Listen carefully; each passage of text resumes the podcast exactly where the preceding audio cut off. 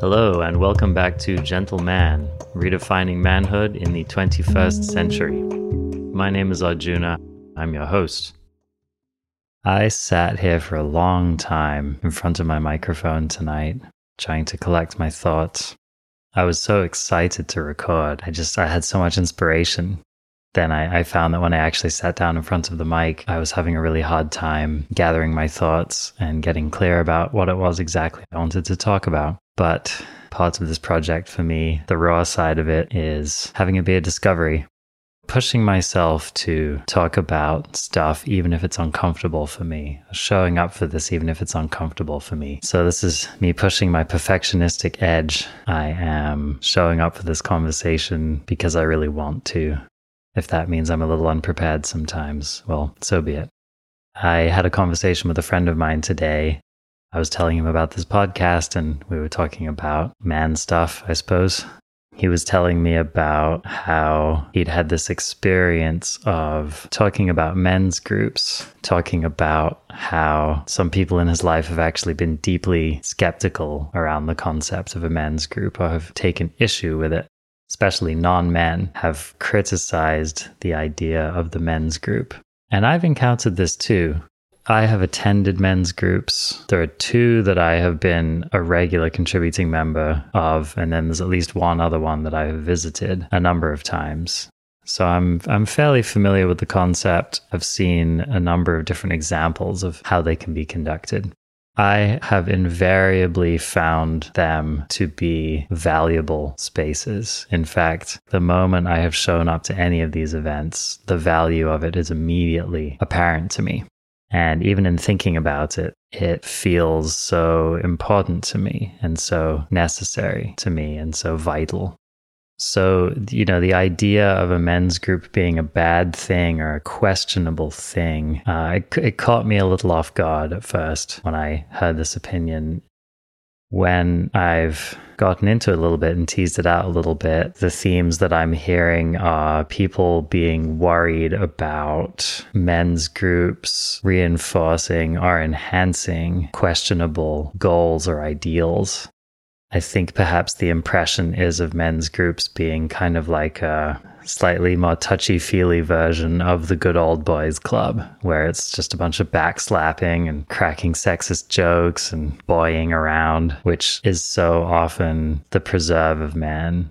There are so many examples of this the locker room and men going out to the bar and frat boys and the unsavory side of sports teams and all this kind of stuff the army, right? We have all of these ready examples of when you get a group of men together, all kinds of uncouth, bad things happen.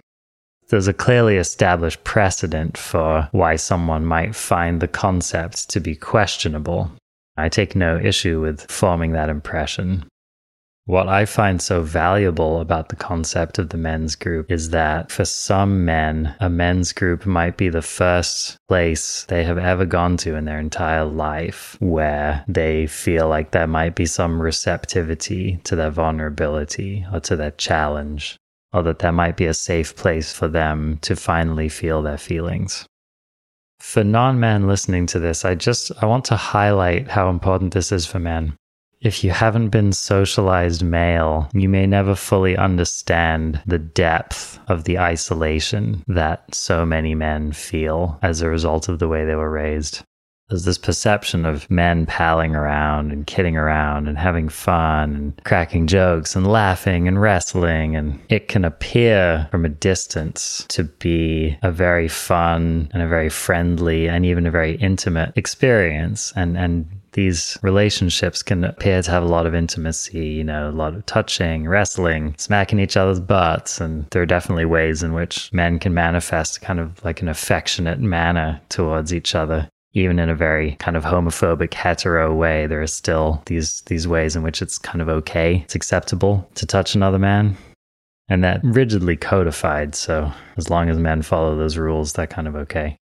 So it's easy to have this perception that all of the men participating are like feeling great and comfortable and having a good time. And I think what so often gets missed around this stuff is how much is going unsaid and how unwelcome so many parts of the whole human experience are in most of the majority of those male only spaces and just how punishing men can be of other men when those other men try to express sensitivity or vulnerability or tenderness or kindness. And how punitive men can be with other men when they step outside of the realms of what are considered to be normal male behavior. And the retribution is often swift and could take the form of physical violence, could take the form of verbal abuse. Can get called all kinds of names a fag, a pussy. It might result in getting slammed up against lockers more, might result in being ostracized in small ways or sometimes even in large ways. Having even just one slip up where you let a deeper part of your emotional experience show, that might be it for you. You cry once on the soccer field or you share one vulnerable story with another man and all of a sudden you're a laughing stock and all of a sudden no one can respect you anymore. Maybe you lose status over it. Maybe you lose your position on the team over it. Maybe you lose your membership in a club over it. Or if you challenge other men who are behaving badly, those things can happen to you as well. I say all of this only to emphasize the cost that it can come with as a man to really show up with your feelings and your vulnerability. It's one of the most courageous things a man can do is to be in front of other men and just say, Hey, I'm feeling insecure about something. Sometimes I feel weak because of this. Sometimes I feel sad or cry because of this. I feel diminished because of this circumstance in my life. Sometimes I don't know what I'm doing and I feel like I'm out of control. I feel these pressures in my life and I don't know whether I'm up to them. And I'm worried that all of this might make me less of a man, might reflect poorly on my manhood. It's heavy. It's heavy living your whole life not being able to share these things, even with your closest friends, even with your male relatives. Maybe your male relatives are the very people who've been reinforcing to you that you can't share these things. Maybe it's your dad telling you to buck up and quit being a girl, quit crying, quit having feelings, quit being a nice, sensitive person. There's no room for that. You can't be that. It's not allowed. Men don't do that. Real men certainly don't do that. You've got to be strong. You've got to be tough. You've got to keep going. You've got to push through. You've got to break through. You've got to crush it. You're a man. You've got to crush it. That's the message. That's what we hear over and over and over and over and over again. If you're not doing those things, you're not measuring up. And if you're not being those things, there's no room for you. There's no room for your feelings. There's no room for your failure. There's no room for your weakness. There's no room for your sadness, for your gentleness, even sometimes for your creativity or your artistry. Sometimes you go to a men's group and you encounter a man, and this is the first time he has ever shared with anybody some particular aspect of his pain or some particular part of the experience of manhood which is troubling him. Which is a hurt that he's carrying around that he has never felt safe enough to share or talk about. This happens all the time in men's groups. This happens every day in men's groups. And yes, I'm sure a lot of misguided things happen too. I'm sure a lot of men give each other bad advice. I'm sure a lot of men model for each other bad male behavior. I'm sure that plenty of men's groups are conducted in ways that, evaluated by an impartial judge, would come up wanting or be found questionable. But I think behind the majority of men's groups, there is a sincere desire for self improvement and a sincere desire for men to show up in ways that feel honorable to them and in ways that are seeking improvement. And to even have the space to try is a big deal. And to have the space to try and fail is a big deal. Sometimes it's really important to have the space to hear yourself saying problematic things and to have that space be a rarefied space in which you know that people are listening and you know that your quality has to be high. Sometimes men come to men's groups and they might share something which is misogynistic, or they might share something which is homophobic, or judgmental, or racist. And I think sometimes that's where the, the self conversation begins is you hear yourself say something, or you hear somebody else say something, and you realize that's not right. That doesn't feel good. I can't believe I just said that, or I can't believe I've been feeling this for decades. It's only when we have a space to even explore that we can begin to feel safe enough to take these things on, spot each other, help each other out. And I've seen so much of this going on in men's groups. If you've been enjoying the Gentleman podcast, I'd like to ask you for your help. Growing a community and an online presence takes a lot of participation from listeners such as yourself to really help things take off. If you value this show and it has been meaningful in your life, help me out by doing one of the following leaving me a review on Apple Podcasts or wherever it is that you listen Recommending it via word of mouth to your friends and family is another massive way that you can help this podcast grow. Following on social media and liking the content. Gentleman Podcast is our Instagram handle. You can also find us on YouTube at Gentleman Podcast, three words. I really appreciate your help and your support. It's one of the things that will help me to keep making this content and to keep making it better as well. Thank you. So I can't say that, you know, nothing is categorically good or categorically bad, but I think men's groups are really important. I think the work of men trying to improve themselves is really important. It will be deeply imperfect work. There will be plenty of misguided action and there will be plenty of mistakes. I encourage men to do it anyway. This is the hard work which makes the world a better place. This is the hard work which creates self improvement. You can't shortcut that stuff. You can't magically grow out of it. You can't just jump from a sexist generation to a non sexist generation. You can't just wake up one morning and, and discover that your children are less misogynistic than you are. I mean, it happens, but it happens because of hard work. It happens because of cultural shifts. It happens because people are on the front lines doing this, raising the cultural awareness, educating, most importantly, doing the work of introspection and, and people catching themselves and saying, I can't do this anymore. Men can't do this anymore. We need to do things differently. It's messy work and it has to happen somewhere. I think men's groups are a great place to do it. Sometimes people might object to the exclusive nature of, of a men's group. Like, what? No one else is invited? That sounds familiar. It's like a special men's club. The whole world's a special men's club. What's new? I can understand that. It can also be nice to have a space where you can grapple with something difficult and not, you know, not wound the people around you, not commit microaggressions or even greater aggressions to not perpetuate somebody else's trauma. That's important. There are reasons why having that kind of exclusivity can be good. It's important that there are women only spaces. I think it's important there are safe spaces where anybody of any identity can show up and say, I feel like my identity is mirrored here among the people I hang out with. It's important that those aren't the only spaces. Mixed spaces are very important as well. And of course, there's been a lot of dialogue around well, if you have a male only space or a women only space or even a queer or non binary only, only space, what does that mean? How do you define that? These are really important questions. Each gathering defines that in their own way.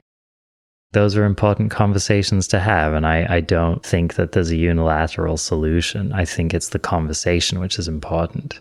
It's people being in dialogue and listening to each other and trying to reach conclusions which are heartfelt and which seek to address the particular situations and the particular individuals in question so often people want to have these kind of, they want to be right about things. They want to come up with the right way. They want to conduct their business in a way that checks all the boxes and follows all of the rules. And I think that that comes from a good place, you know, people wanting to do the right thing. People sometimes wanting to do the right thing so hard, it's almost like to a fault what I learn more and more about these conversations is that there are some ways which are clearly the right way to do things. And then I think that there are other situations where, boy, it's subjective and it, you've just got to talk. You've just got to share. You've got to figure it out. got to hear people talk about their experience and let it move you and see where it moves you, see where it shows what you need to do. I don't judge, you know, as a man if I if I hear someone talking about a women only space or a safe space for women without men, totally get it. That sounds great. Glad that exists.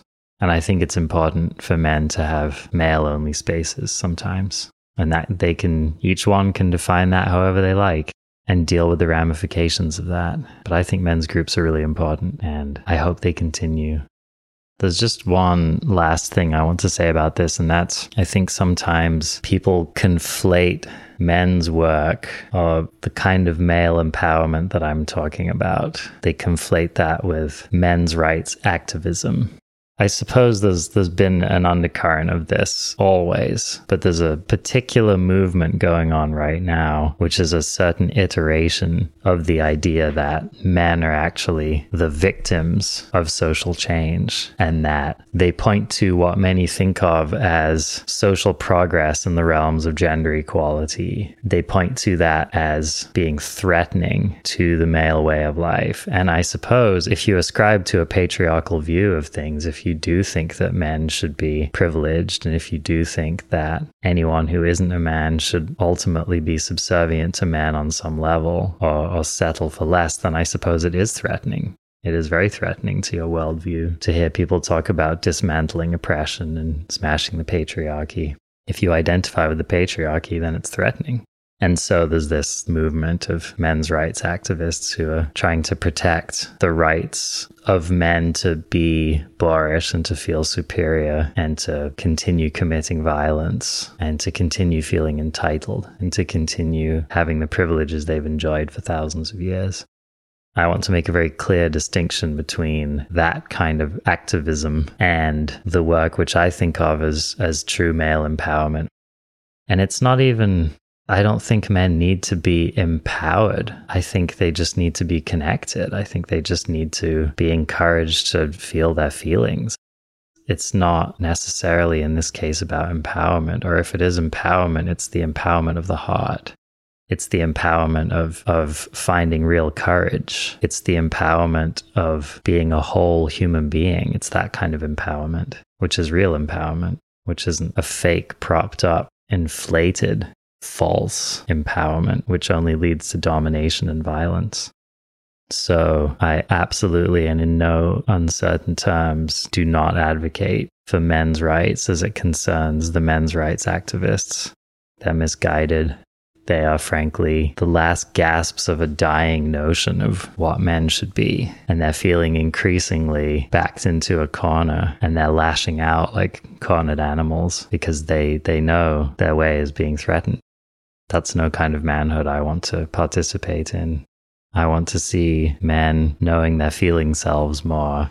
I want to see men understanding patriarchy and how it has hurt everybody, including themselves. I want for men to understand how they as well are victims of the patriarchy and how you can be a victim of something and still a perpetrator of that same thing being a victim of the patriarchy does not excuse you from being a perpetrator of the patriarchy. Everybody is accountable for their actions ultimately, but there is a lot of work for men to do, and that work needs to happen somewhere. So, thank you, and I'll catch you next time.